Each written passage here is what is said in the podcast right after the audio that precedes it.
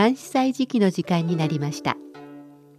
限られた文字の中に悠久の歴史や雄大な景色。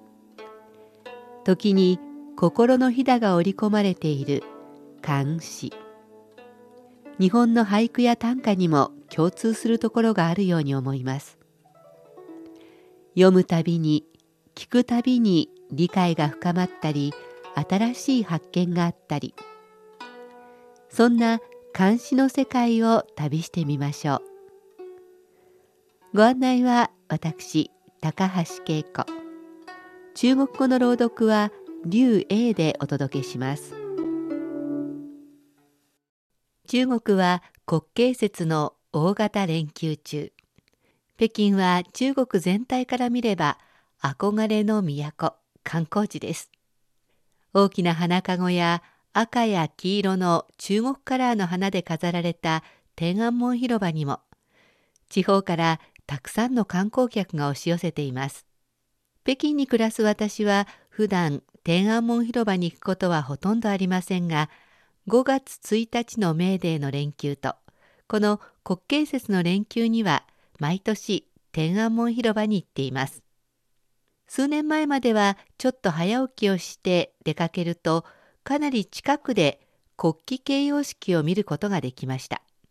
最近は観光客が多すぎて国旗掲揚台の近くまで行くのも難しくなり人が少し引いたであろう時間帯に出かけています。そこで毎年写真を撮ります。自分の着ている服を今までの年と比べてみると今年は寒くなるのが早いように思います。年によっては半袖のセーターという時もありますが、今年は長袖のブラウスに羽織るものが必要です。さて、今日は前回に続いて、新人の作品を紹介します。今日にいる使いに会うです。今日にいる使いに会う新人故园东望路漫漫，双袖龙钟泪不干。马上相逢无纸笔，凭君传语报平安。公園東に望めば道満々。総集流暢として涙乾かず。馬上に愛ごうて資質なく。君による伝言して平安を報ぜよ。もう一度中国語で聞いてください。故園東望路漫漫，双袖龍鐘淚不干。馬上相逢無紙筆，憑君傳語報平安。ふるさとをはるか東に望めば、道は果てしなく続く。涙は止めどなく流れて、両方の袖の乾く暇もない。馬の上でお会いして、紙や筆の用意もなく、手紙を書くこともできないけれど、私が無事でいることをどうか家族に伝えてほしい。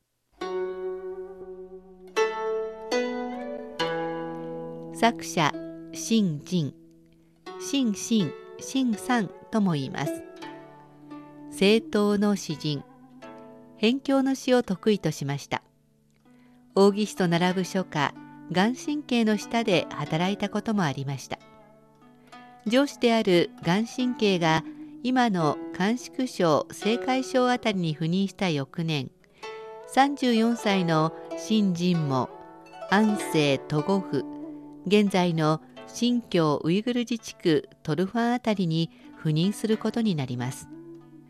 前回はその赴任先に向かう途中玉門館に滞在した時に作った詩を紹介しました。今日の詩は作者がその玉門館を出て砂漠地帯を馬で進んでいる時のものです。タイトルの「今日」は都長安のこと。古園は故郷、ふるさとです。満々は辺り一面至るところという意味ですから砂漠を見渡すと辺り一面道が続いているつまり道しかない果てしなくといった感じです。竜に金と書く竜章は失意の様子や涙に濡れる様子を言います。目の前に続く砂漠の風景を見ては今後の生活を思い涙し振り返れば今までのふるさとでの家族との生活を思い涙する。今の時代のようにインターネットで気軽に近況を報告し合えるわけではありません。まして行き先が砂漠のその先となれば涙が止まらないというのもわかります。